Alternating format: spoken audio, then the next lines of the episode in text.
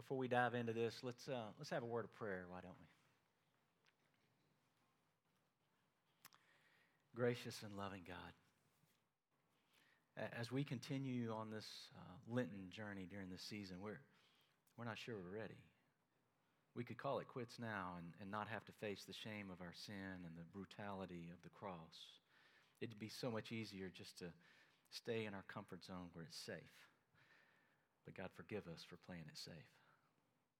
Help us to take the risk of, of looking within and looking beyond ourselves to the joy that awaits us. Give us hearts of courage and strength for the task which lie ahead. Give us boldness to serve you and your people without hesitation. Cleanse our spirits and make us truly ready to be your disciples. God, we ask that you be with those that are hurting this morning. Just allow your healing touch to be with those that are facing a, a, surgery or, or waiting test results, or maybe they're not healing as fast as they would like to, or just physically and emotionally they're drained. And so, God, help them overcome any fears of darkness with the light of Christ's presence and promises. We pray for the ladies participating in Kairos prison ministry this weekend. We know, God, that you have the power to penetrate prison walls and hardened hearts. And so we ask that you do that very thing. Show them your love, give them new life. And God, we give you all the thanks and praise this morning for your church. We thank you for Fellowship Bible Church here in town and Pastor Jason and, and what they're doing for the cause of Christ in Cabot. Just continue to work in them and through them by the power of your Holy Spirit. And be with us, God, as a body of believers looking to you for guidance and direction. Speak to us in clear and certain ways so that we know the next step to take. And now, God, we just ask that you hear us as we uh, say the prayer that Jesus taught his disciples when he said, Our Father, who art in heaven, hallowed be thy name.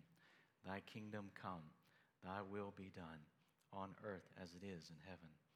Give us this day our daily bread, and forgive us our trespasses, as we forgive those who trespass against us. And lead us not into temptation, but deliver us from evil.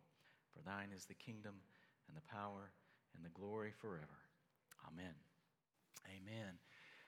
Well, it is, uh, it's good to be back. I was out last weekend with a group of folks on a, a marriage retreat, and I heard that D- Jamie did a really good job um, last week. We knew that she would, and so um, we're, we're, glad that we've got a Jamie. We're glad we've got a Jared. We're glad that we have uh, people at the Vine who um, know God's Word, understand God's Word, and can spread God's Word. Um, and, and even though we, at the retreat, we weren't um, at church, we were digging into God's Word as well.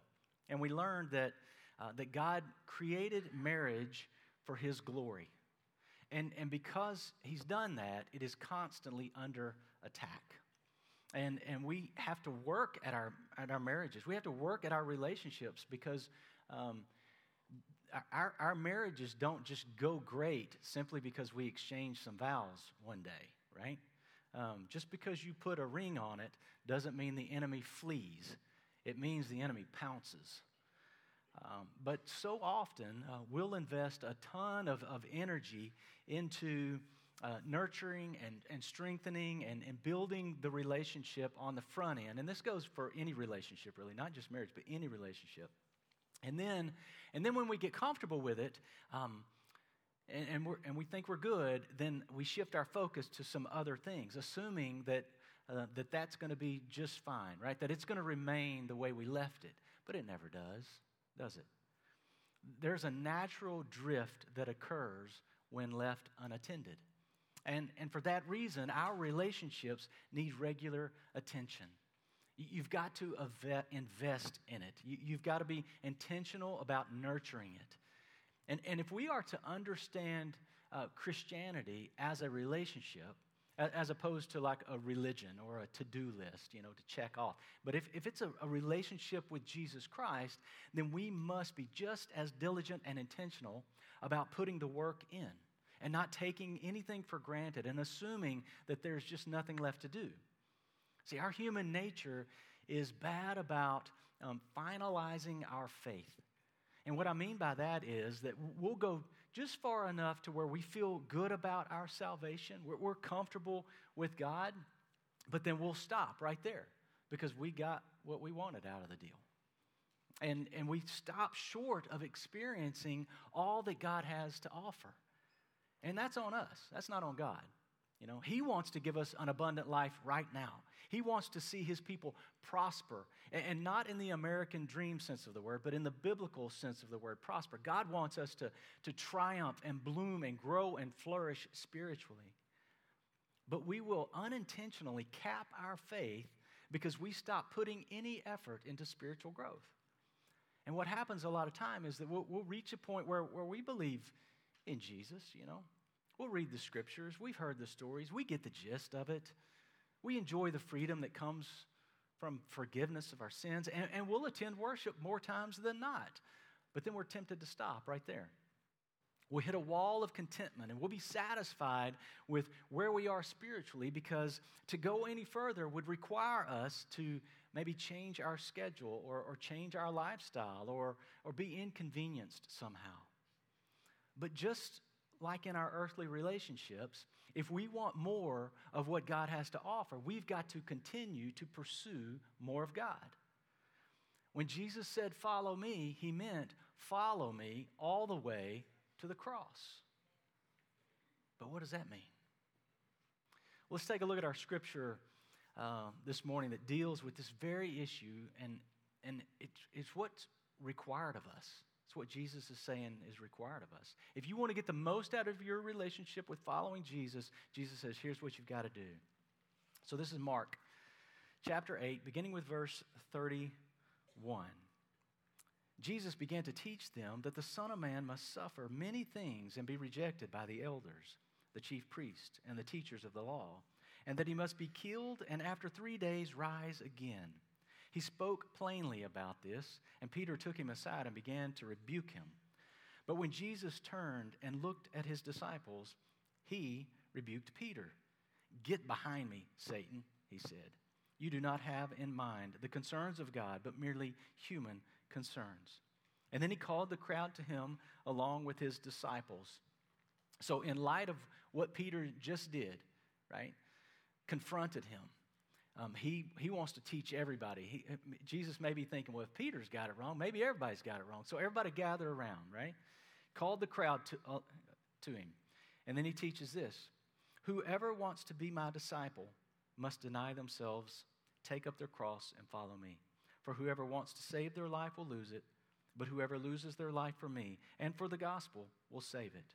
What good is it for someone to gain the whole world yet forfeit their soul? Or what can anyone give in exchange for their soul?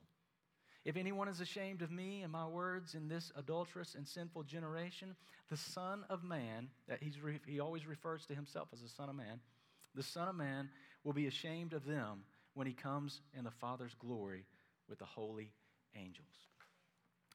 This is a, this is a sobering little speech here to the crowd because up until this point, uh, the disciples and the other followers were under the impression that Jesus was like this military messiah, this warrior king of sorts that would defeat the brutal powers of the Roman Empire and he would put an end to the oppressive systems that dominated the land and he would make Israel a great nation once again and bring back the true religion of Judaism.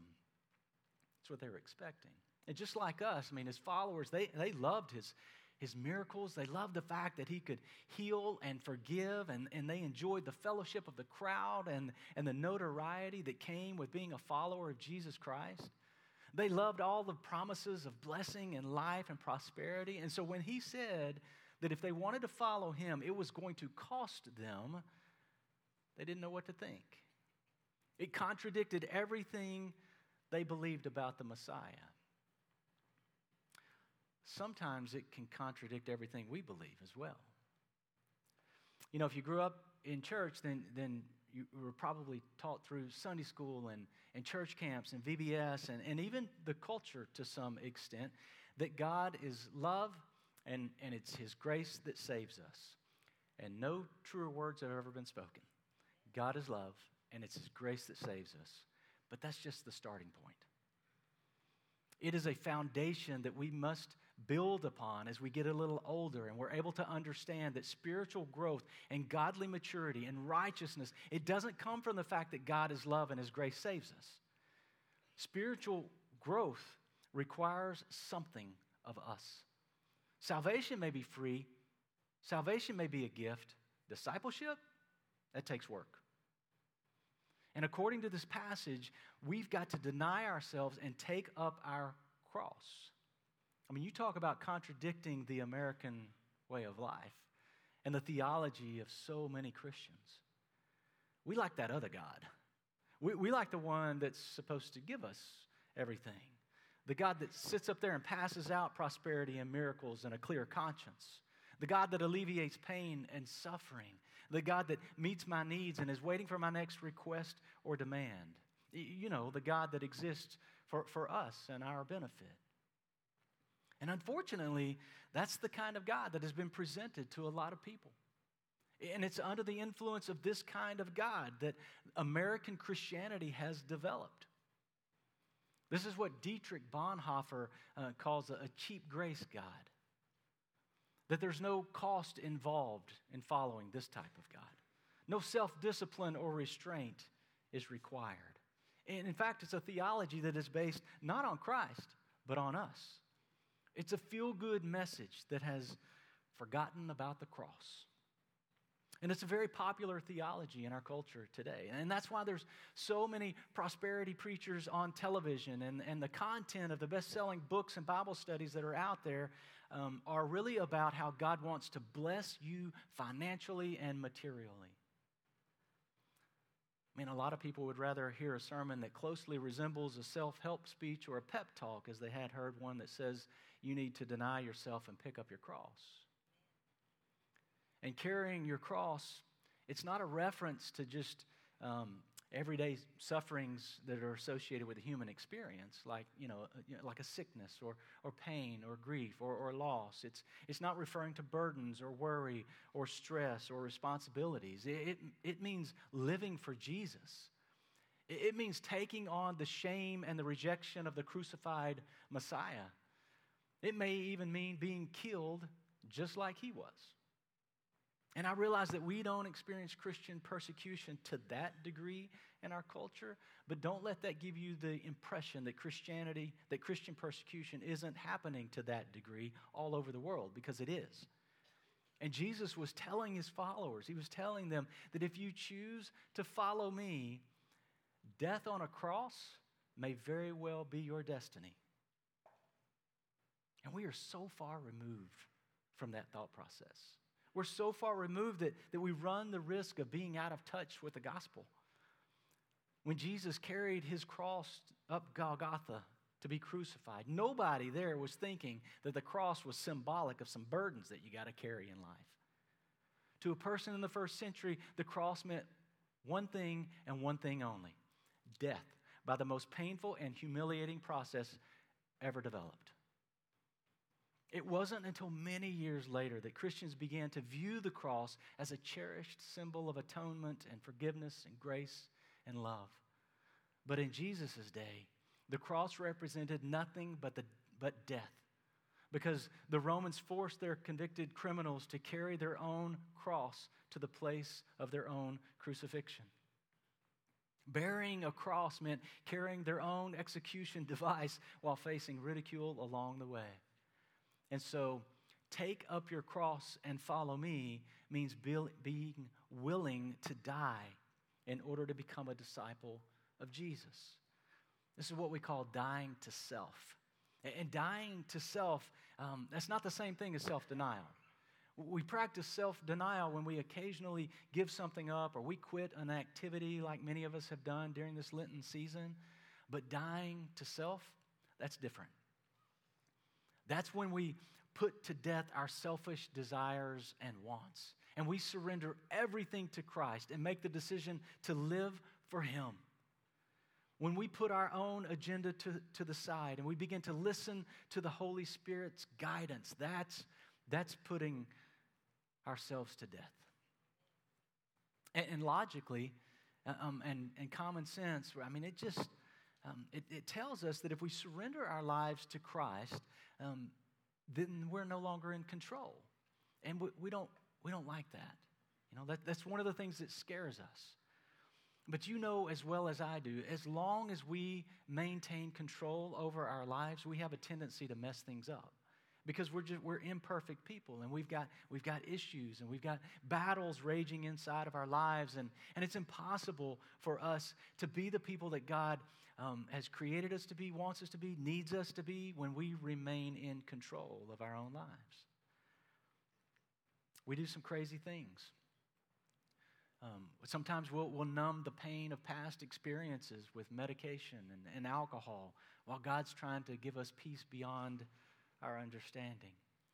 We try our best to, to avoid dealing with the issues in our life or in our relationships and our marriages because we don't want to admit that we've got issues. And the whole time, God is trying to bring comfort and resolution to the situation. We, we overindulge in entertainment, hoping that all of our problems will just go away if we ignore them. And the whole time, God is just waiting patiently for us to quit.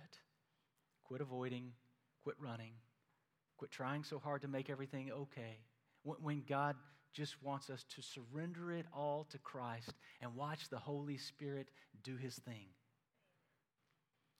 The call to discipleship is a call to absolute surrender. And although that's a tough call, the rewards are matchless. Friends, we, we're called to be cross bearers, not what uh, Calvin Miller would call Christaholics. He says that many self proclaimed Christians aren't disciples, they're just people seeking happiness. Disciples dare to go deep. They dare to discipline themselves, and the demands that they place on themselves leave them enjoying the happiness of their growth. Christaholics, on the other hand, are people just looking for a shortcut to nirvana. But the reality is, there is no automatic joy.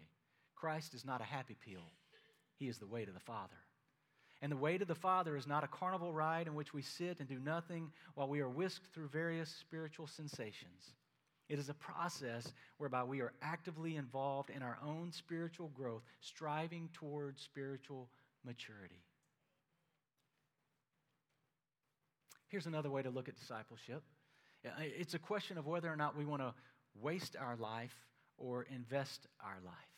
Um, the, the warning here comes in verse 35, when, when Jesus um, continues with his teaching there in the group, when he says this um, Whoever wants to save their life will lose it, but whoever loses their life for me and for the gospel will save it. What good is it for someone to gain the whole world yet forfeit their soul? Or what can anyone give in exchange for their soul? He's saying, once you have spent your life, it's over. You don't get it back. Even if you own the whole world, you can't buy it back. There aren't any do overs. Now remember, he is talking to his, his disciples. I mean, they, weren't, they were people that had already confessed him as, as the Son of God, as the Savior of the world.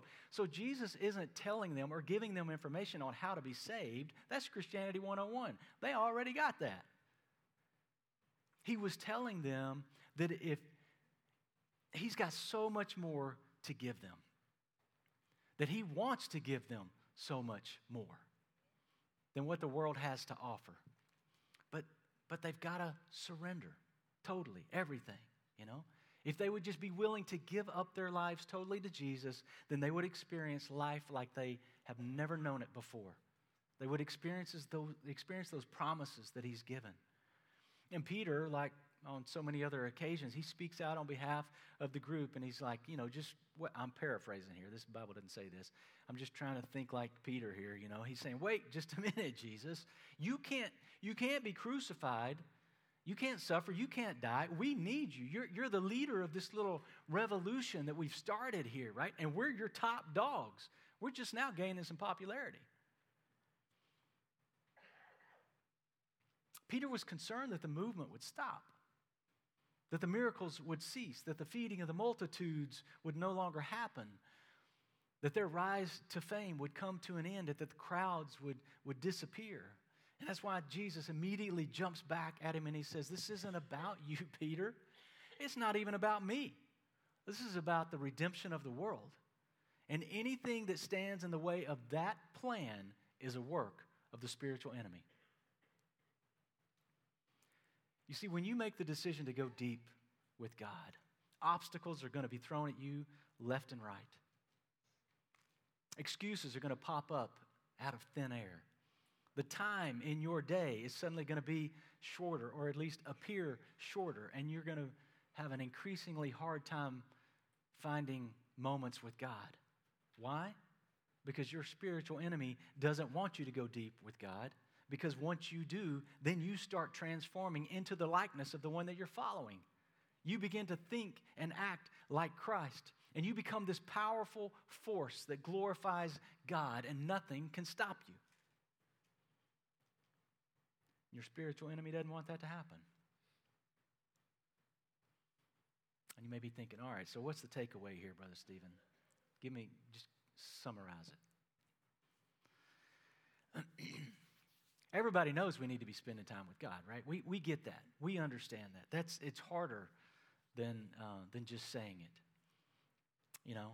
But, but we also think, listen, but if I can be forgiven um, and have eternal life under cheap grace where I really don't have to do anything, why, why would I want to mess with costly grace that's going to require something of me? Well, I tell you why. Because there is something in your life, there is something in my life that we have yet to discover. And the reason I know that is because with God, there is always more.